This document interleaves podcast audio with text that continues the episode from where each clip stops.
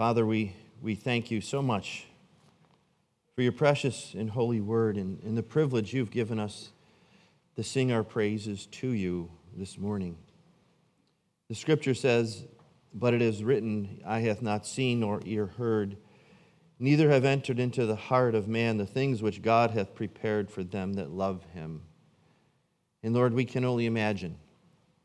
We can, can only imagine the things that, that lie ahead. And You've given us such great and precious promises in your word, and we hold on to those. But we also realize that, that right now we see through glass darkly. We don't see things in the fullness that you would have, but Lord, we so look forward to that day when we will see you as you are. We will see you face to face. And I'm not sure how this, this man will respond other than to bow before you and whatever it is that Lord, you're going to have me do and have us do, Lord, we look forward to that. We look forward to praising you for all of eternity, for you are the worthy Lamb, the Lamb of God who came to wake, take away our sin.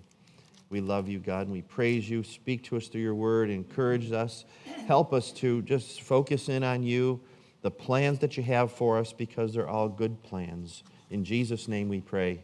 Amen. Amen. Good morning, family.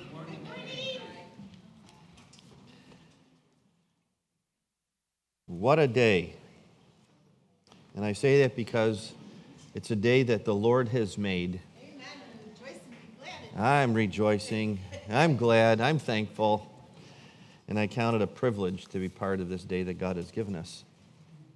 Family, if you'd open up your Bibles to Acts chapter 9, this morning we're going to be studying verses 23 through 30.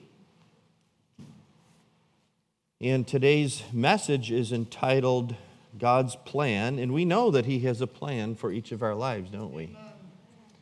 And understand that it's a good plan.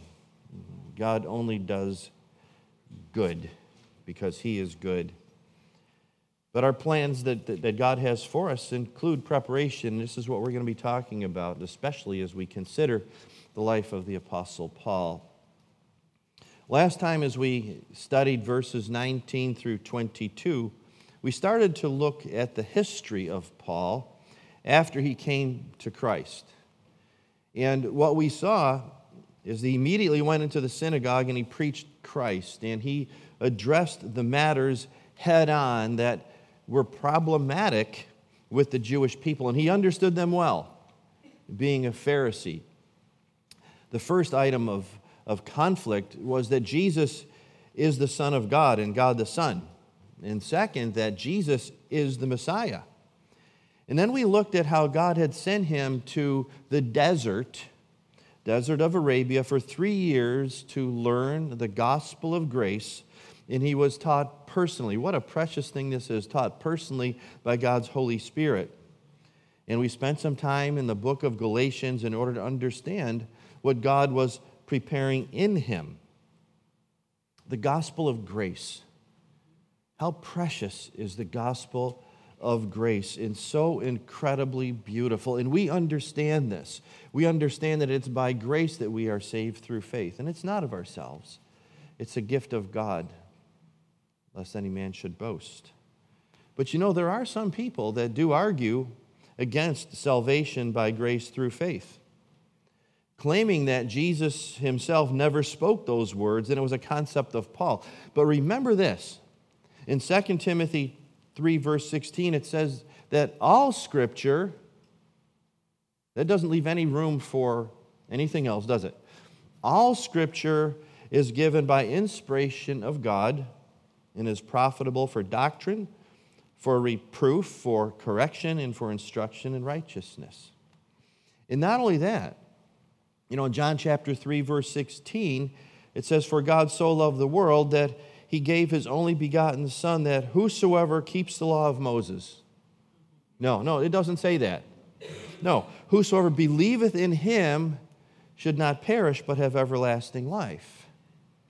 And in John chapter 5, verse 24, it says, Verily, verily, I say unto you, he that heareth my word and believeth on him that sent me hath everlasting life, and shall not come into condemnation, but is passed from death unto life. Paul the Apostle. In his letter to the Roman church in chapter 3, verses 19 and 20, he said this Now we know that whatever the law says, it says to those who are under the law, that every mouth may be stopped, and all the world may become guilty before God. Therefore, by the deeds of the law, no flesh will be justified in his sight, for by the law is the knowledge of sin. He says the whole world is guilty before God. That means that there are no exceptions. We've all sinned, we've all come short of the glory of God. And the problem is that many attempted to use the law as a means of proving their own righteousness. The religious leaders, the religious teachers of that day said that a man could actually keep the law by outward observance. That's the problem the Pharisees had. They taught and they believed that they could be righteous before God by keeping the law, but Paul the Apostle learned differently, didn't he? When the Holy Spirit of God entered into his heart. Well, to make matters worse, they added over 600 or so statutes to the law called the Mishnah that they said those things have to be kept. They took the law of Moses and said, well, that's not quite enough. We need to add all these other things in. And by the way, you've got to keep those as well we know that it's impossible to keep them. And, and, here's why because the law really never did consider the matters of our heart. Outward for sure, but how about our thoughts? How about our emotions? How about our, emo- our motives? How about our attitudes? The law is hard, but grace is wonderful and grace and truth minister to us as the way that only Jesus can. And Jesus, he, he talked about this on, on the Sermon on the Mount, that the law actually does concern both the external and the internal. And really, what, it's what takes place in the heart that is really important to God. Yes, and what happens on the outside ought to be a reflection of what takes place right in here, right?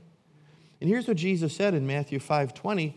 He said, For I say unto you that except your righteousness shall exceed the righteousness of the scribes and Pharisees, you shall in no case enter into the kingdom of heaven.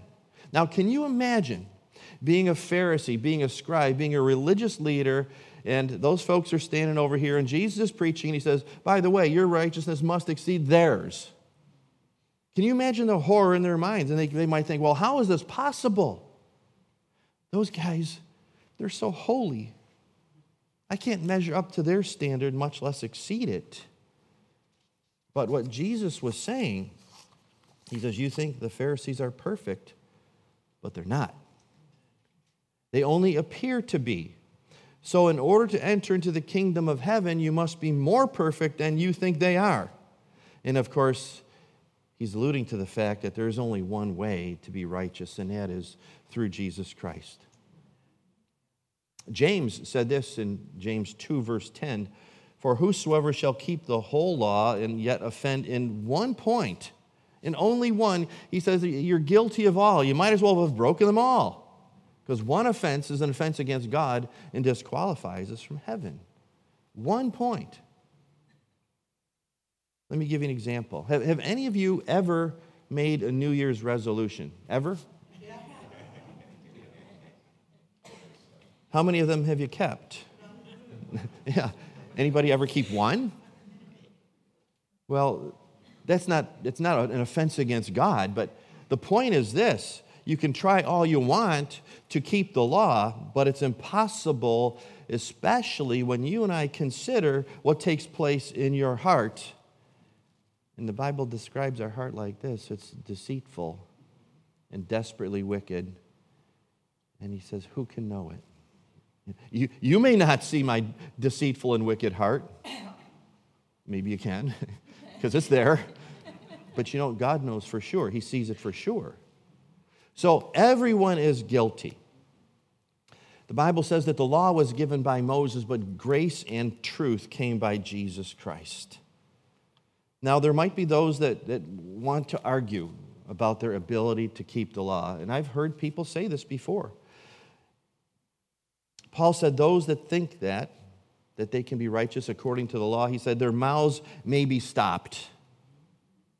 We just read that in Romans chapter 3. You know, things like this. You know, I, I declare I'm righteous in the, in, the, in the face of the law. But then, of course, there's always these little, little exceptions like, but I, okay. However, I, uh, I did this. And then it becomes like, ay, ay, ay, ay, ay. It, all, it, it becomes all about you. You know, think about the next time you try to justify your actions before God, and He would do this. All mouths are stopped before Him. We need to take the I out of the equation. It's not about what I did. It's not about what I can do. It's not about what I will do. It's about what Jesus Christ did on Mount Calvary in order to save my soul. So there's no point in speaking if I'm going to defend myself because Paul said all mouths are stopped because we're all guilty. So clearly, we, we understand, I pray we understand, that all of us are saved by grace through faith. Now, when Paul the Apostle went to the desert of Arabia, I'm sure for these three years that he poured his heart out. He pored over the scriptures, the Old Testament scriptures, through the lens of grace, like he never understood before. He saw that there's grace. It's not the hardness of the law. He saw something different. And before, previously, he never understood that the prophets, when they were speaking, they spoke of Jesus and how the scriptures pointed to Jesus. But let me say this if you miss Jesus in the Bible, then you miss the whole Bible because it says in the volume of the book, Jesus said, It is written of me. The entire volume. So here's Paul. He's out in the desert of Arabia, no distractions. He's reading the scriptures over and over and over again over the course of three years, and the Holy Spirit, praise God. Can you imagine these Bible studies? The Holy Spirit of God taught him taught him and taught him some more like never ever before. It was Paul, it was Paul in the scriptures in the Holy Spirit, the three of them for three short years, I'm sure. And imagine Paul's excitement as, as God revealed more of himself to him. And it is exciting, isn't it? You know, remember your own experience before you knew the Lord. I mean, the scriptures, well, it, it, there's a lot of black ink on white pages, and there's some red mixed in, but you know, it really didn't mean a lot, did it? But then when you came to Christ and the Holy Spirit entered your heart, all of a sudden something happened and you began to love the Word of God because Jesus is the Word made flesh that dwelt among us, and the Word speaks of Him, the Word is Him, and we became to fall, we came to fall more in love with Jesus Christ. Well, after Paul's three years in the desert of Arabia, he went back to Damascus. And here's what it says. We're going to pick up in verse 23. It's in Acts chapter 9. And after that, many days were fulfilled. The Jews took counsel to kill him. But their laying in wait was known of Saul, and they watched the gates day and night to kill him. Then the disciples took him by night and let him down by the wall in a basket. Well, clearly, Paul's preaching ministry was not very well received, was it? In the Jewish people, they were offended by this gospel of grace through faith in Jesus Christ. Well, maybe you can think of your attitude toward the gospel of grace when someone shared with you before you came to Christ. Were you offended? I was. Were you angry? I was. Did you fight against it? I did. And I realized that the reason that I was offended, the reason I was angry, the reason that I fought against this was because it not only challenged my religion, but it also began to unravel it. And I'm thankful that it did but it brought into question something very dear to me. That's me. I was too dear to myself to let go of my own religion because it was about me, my beliefs, my goodness, my self righteousness, my ritual, my system of beliefs. My, my, my, my, my. We had I, I, I, I, I. Now my, my, my, my, my. What's going on? We need the gospel of grace. And one by one, God began to knock them down until I realized that it cannot be about me because I'm not responsible for my salvation. Jesus is. And he offered me forgiveness that would put away my sin forever. And how freeing that was to me, and I'm sure it was to you. How liberating that truth written upon your heart to know that my salvation, our salvation, your salvation was in spite of us, not because of us. Isn't that wonderful? What a release. In the section of Acts chapter 9, as Paul began to minister to the Jewish people, their response kill him, assassinate him. And this would be just the start of many attempts on his life. It was the beginning of his suffering from Christ or for Christ. And what we see here, there were those that set up an ambush for him. Day and night, they're watching for him. They wanted to murder him, they plotted to kill him, and they waited for the right opportunity to put him to death. Having rejected their own Messiah, they now reject the man whose aim was to awaken them to their responsibility for the truth that they've already heard regarding the Messiah. They wanted to shoot the messenger, so to speak. And we see here that, that Paul learned of this plan to kill him. And at night he was let down over a wall, lowering him in a basket in order to escape. And it was the Christians that were looking out for him, other disciples. But you know, it, it seems that I can't sense from the scripture that there was any panic here on Paul's part. Doesn't even seem that he's worried. He doesn't seem desperate, knowing that there was a plan to murder him. Well, how could he have such peace? Well, I believe here's how he trusted in the promises of God. And listen, when we trust, we, when you and I trust in the promises of God, we can have His peace that He's got us. He holds us in the palm of His hand, and He's got a plan for us. I remember a couple of weeks ago in the encounter, encounter with Ananias that we studied, Ananias, remember, was afraid of him because Saul's reputation preceded him. And the Lord said this in verse 14 and 15 And here he hath authority from the chief priest to bind all that call on thy name. But the Lord said unto him, Go thy way, for he is a chosen vessel unto me to bear my name before the Gentiles and kings and the children of Israel. There's God's plan. He would bear the name of Jesus before the Gentiles, before the kings, and the children of Israel. That was God's plan, and it was God's promise.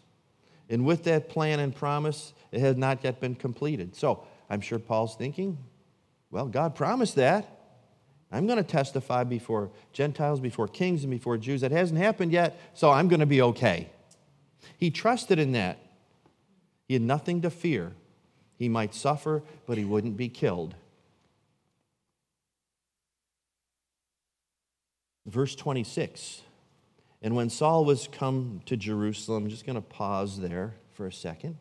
From the basket in Damascus to Jerusalem. Now, think about this. Paul, he returns to Jerusalem, and of course, Jerusalem was the place from which he was dispatched to go to Damascus to arrest Christians, to bring them back, to be tried, and to be imprisoned there in Jerusalem. And here he's back. And I'm sure that those he met up with, they, they heard of his conversion, but they hadn't seen him. After this three year absence, Paul returns there. And here's what we find in verse 26 through verse 29. And when Saul was come to Jerusalem, he essayed to join himself to the disciples, but they were all afraid of him and believed not that he was a disciple. But Barnabas took him and brought him to the apostles and declared unto them how he had seen the Lord in the way, and that he had spoken to him, and how he had preached boldly at Damascus in the name of Jesus. And he was with them coming and going out of Jerusalem and he spake boldly in the name of the Lord Jesus and disputed against the Grecians, but they went out to slay him. So there he is in Jerusalem.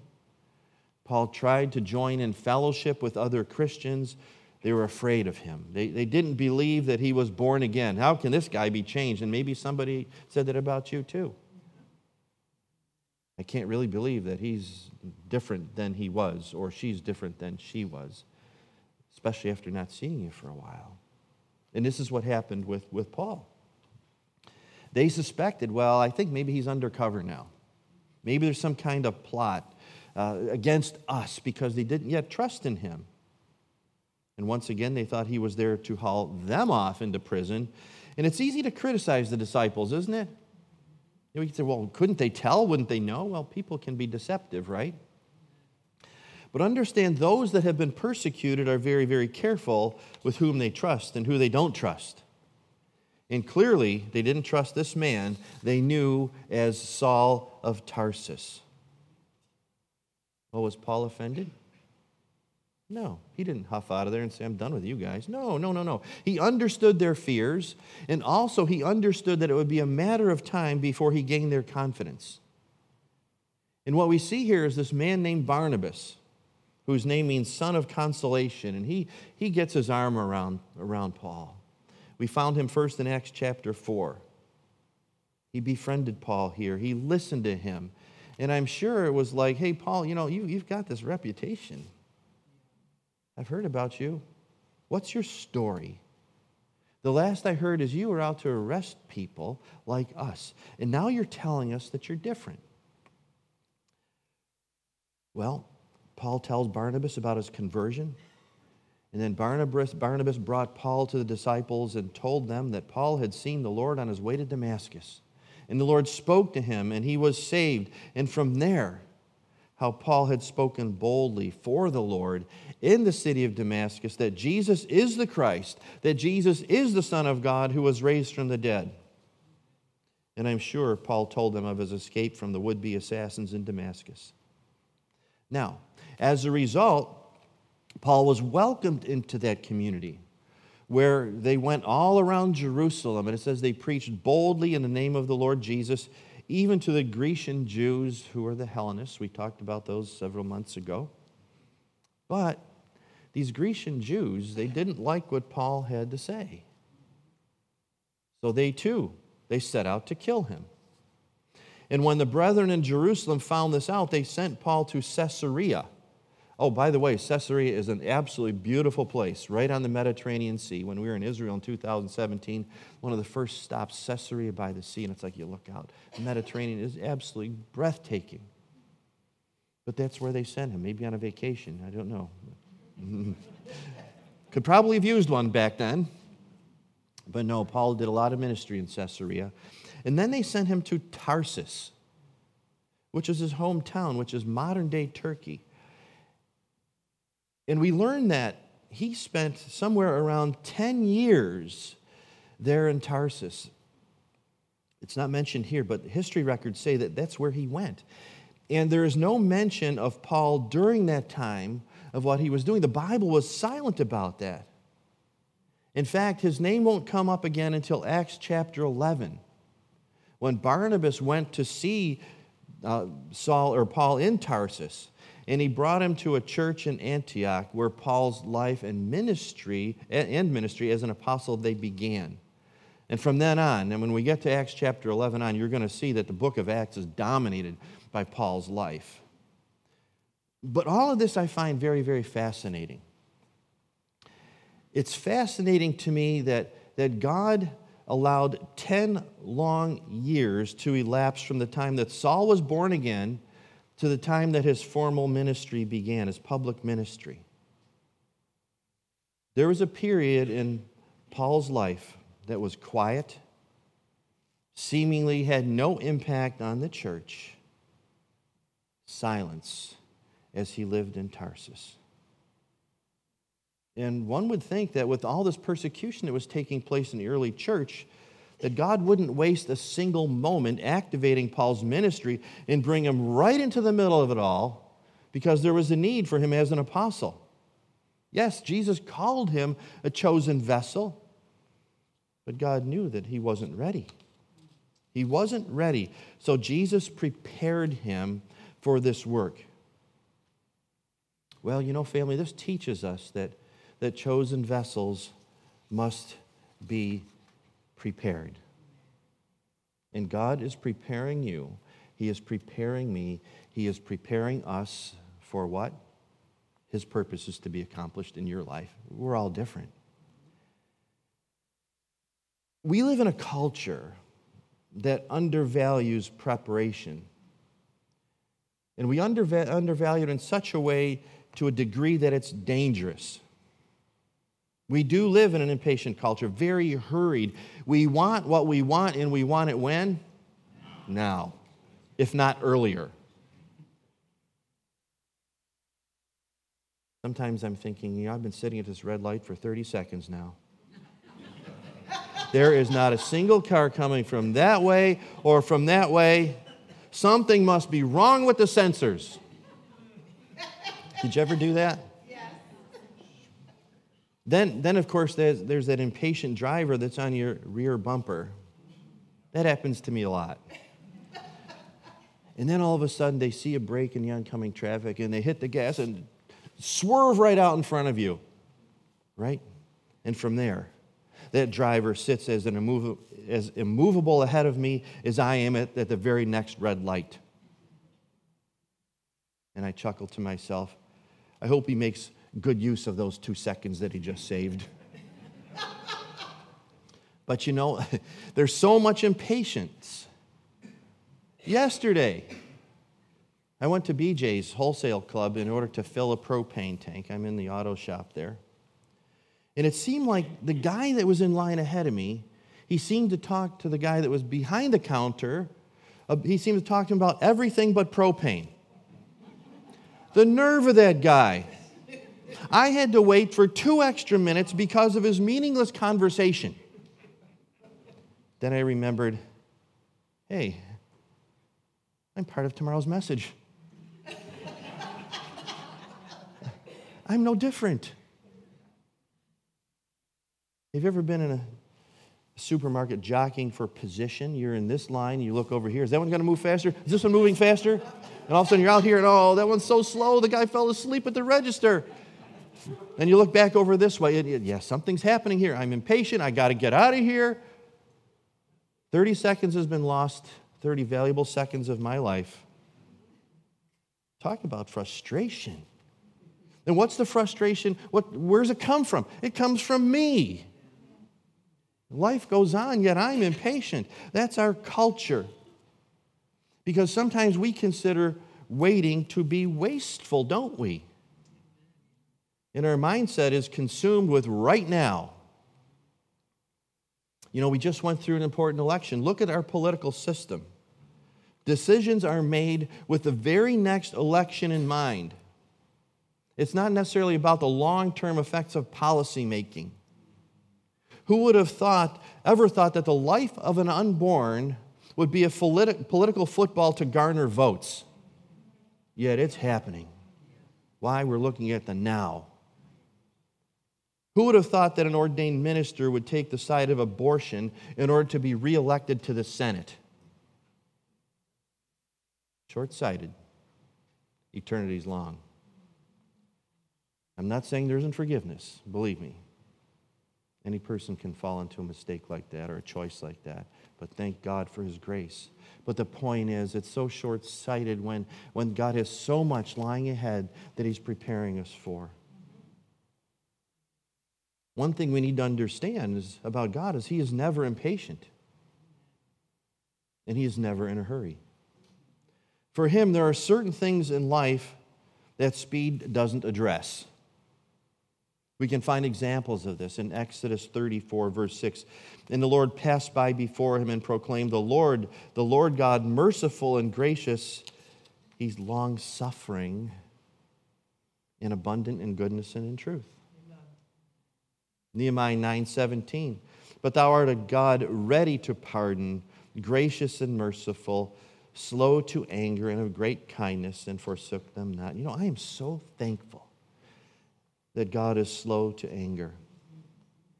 I am so thankful for that. Today, there's so many angry people in the world with very, very short fuses. So, what we see so often is a, a burst of anger that results in hurtful words. I'm guilty of that. We see bursts of anger that result in violence, injury, and even death. But in describing God, we find slow to anger, those very words used eight times in the scriptures. Well, how about you? How about me? Are we slow to anger? You don't have to answer. because if we're not, ask God to help you. Because it's an attribute of His that He wants you to have. Well, how do I know that's what he wants me to have? Well, look at this. Romans 8:29 says, "For whom he did foreknow, he also did predestinate to be conformed to what? The image of his son." God wants you and I to be like his son Jesus, to have Jesus' attributes. And I am so thankful that God is slow to anger. But you know what else? I'm also very, very grateful that God is long suffering or patient. That's used 17 times in the Bible. In the New Testament, we as believers are called to be patient seven times. Interesting. Seven. Number of completion. Are you a patient person? Again, you don't have to answer. I can be very impatient. I'll give you my answer. But if, if you're not, ask God to help you. Again, it's an attribute of His that He wants you to have. Let's face it, there's certain things in life that just take time. And I'm so grateful that God isn't in a rush. The things that just take time, things like this, think about it. Like godly character. Does that happen overnight? No, God's still working on me. How about Christ likeness? How about a deep relationship with God? That doesn't happen overnight. It, it happens over time as we immerse ourselves in the love of Christ and in His Word. Or how about this one, understanding the Word of God? When you came to Christ, that all of a sudden everything, you understood everything in the Bible? No, we're still mining nuggets of gold out of the scriptures as we grow. We're still learning. And when God works in our lives today and at this moment in time, and He does, He does two things, two things at the same time. First, He keeps every promise to us in whatever we're facing right now. Whatever you're going through, God's promises to you never ever fail. And the second thing he does at the very same time, he's using today to build tomorrow. Not literally, of course. As I mentioned on Wednesday, if you were here, he is our potter, and we are his clay. So God works in our lives to establish character, Christ likeness, because he knows we're going to need those things in the future. We have to understand this about God. Because if we don't, then something's going to happen. We're going to become frustrated with Him. I know some of you that have had godly desires in your heart that haven't yet come to fruition.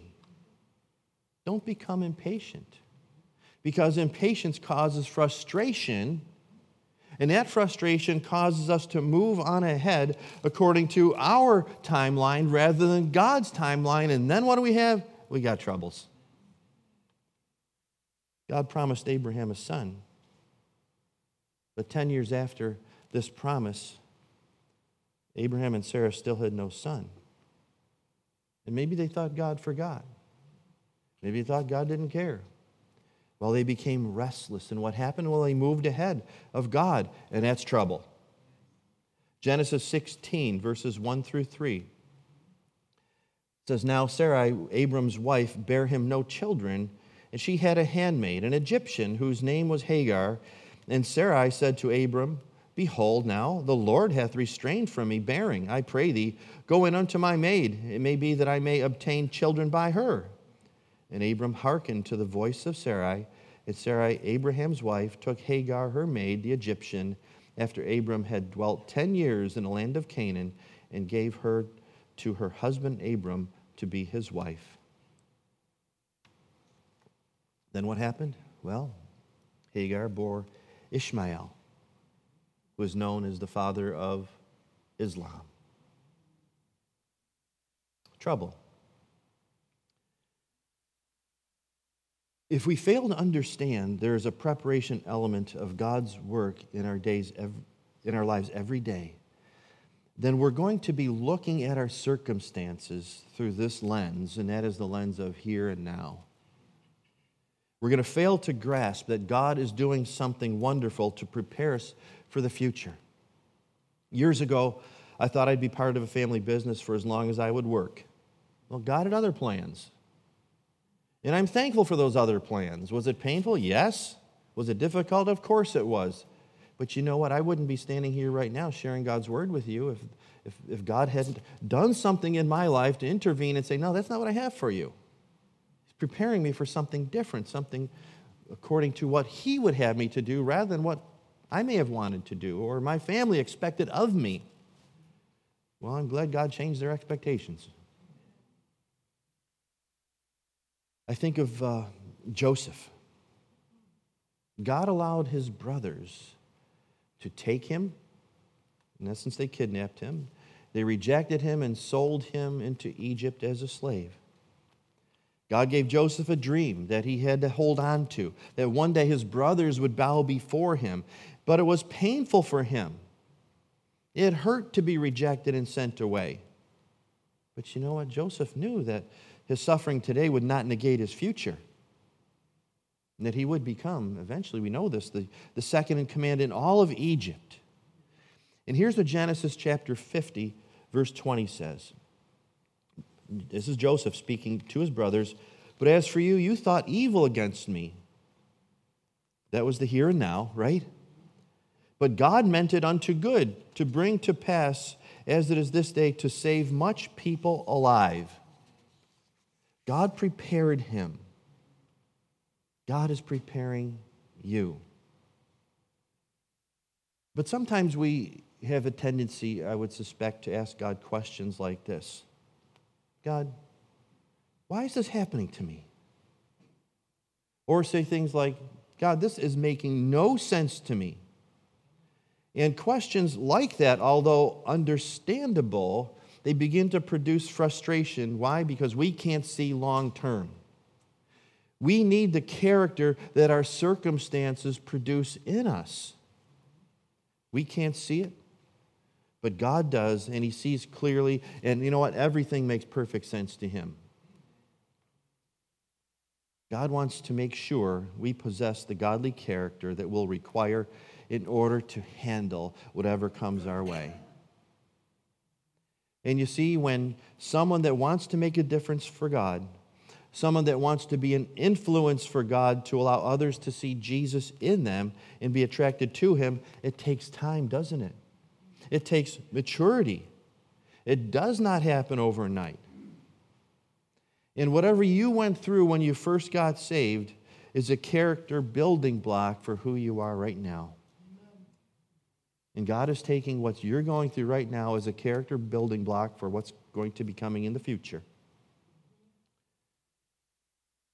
Don't despise the days of small things, the scriptures tell us. Embrace what God has coming your way, the things that are part of your life right now, and acknowledge that it's His hand on your life working together all things for the good because he love, you love him and you're the called according to his purpose. And sometimes we don't see how these pieces fit together, do we? We don't. But then we can look back and say, now I got it. Now I get it. God, you are working something in me that would be of value to you somewhere in the future, whatever, whenever that is. You know, Paul the Apostle, he said to the Roman church in chapter 8, verse 18. He said, For I consider that the sufferings of this present time are not worthy to be compared with the glory which shall be revealed in us. You can put your name in there. That's all of us. God prepares us for his purposes. He hasn't forgotten you. He's not wasting your time and he's certainly not wasting his time. He's always working in your life today with today in mind, but also to prepare you for the future. And it would be a wonderful thing to say, Oh, I get that. It's, It's easy. But you know, it's not easy. It's not easy because it can be confusing to us because we don't understand. But you know what, family? That's where faith comes in, doesn't it? Faith comes by hearing, and hearing by the Word of God. We need to trust Him.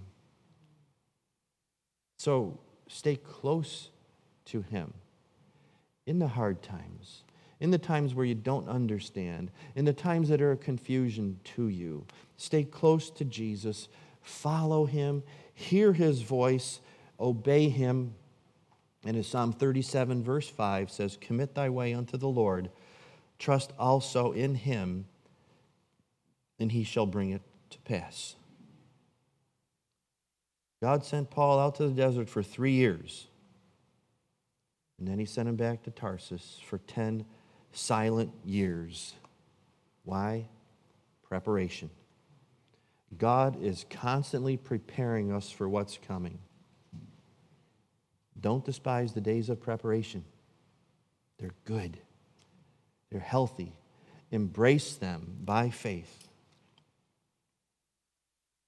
You know, the greatest preparation that, that takes place in a person's heart is the preparation to receive Christ into our heart as Lord. And I know God had a lot of preparation to do in me. And I fought against him. I argued against him. I argued against, argued against others that, that stood for him and shared God's love with me. But you know, looking back, those were, those were what seemed to be challenges to me, but they weren't challenges to me. They were challenges for me. That I could realize and understand that, that I need a Savior. And those preparation steps that God did brought me to that place where one day I just cried out to, to the Lord. And He saved me for such a time as this. That's the greatest preparation that God does in our, life, our lives. And maybe there's some here today that are uncertain of your future, where, where you're going to end up, be it in heaven or be it in hell. There is no in between. But that uncertainty, for me personally, that uncertainty drove me crazy,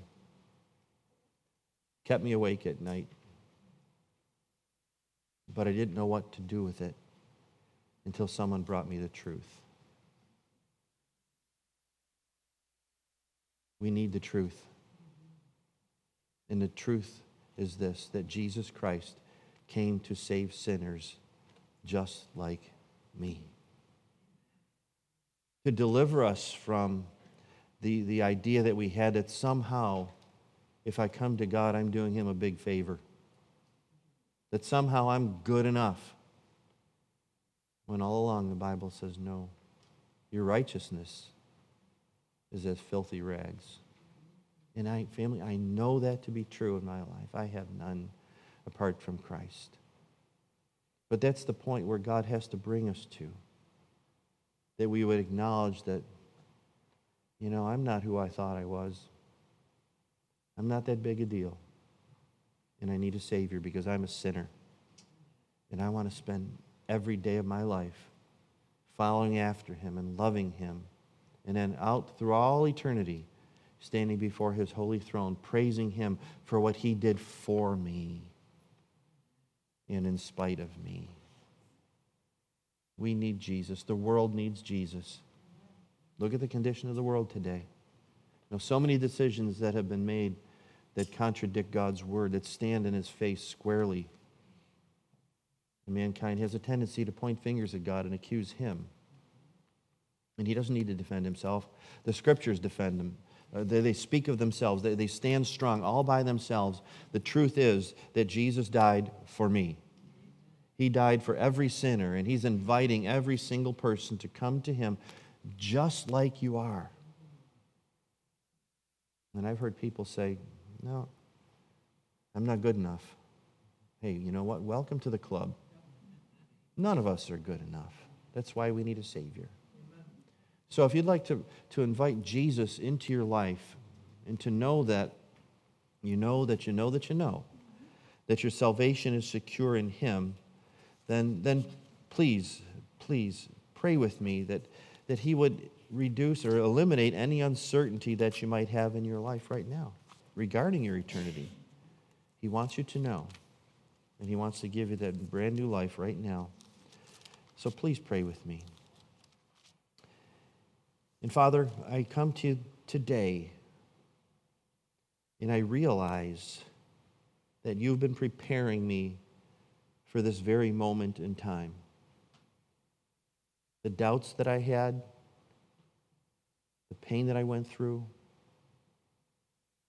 all the things that have contributed to this moment, I see your hand.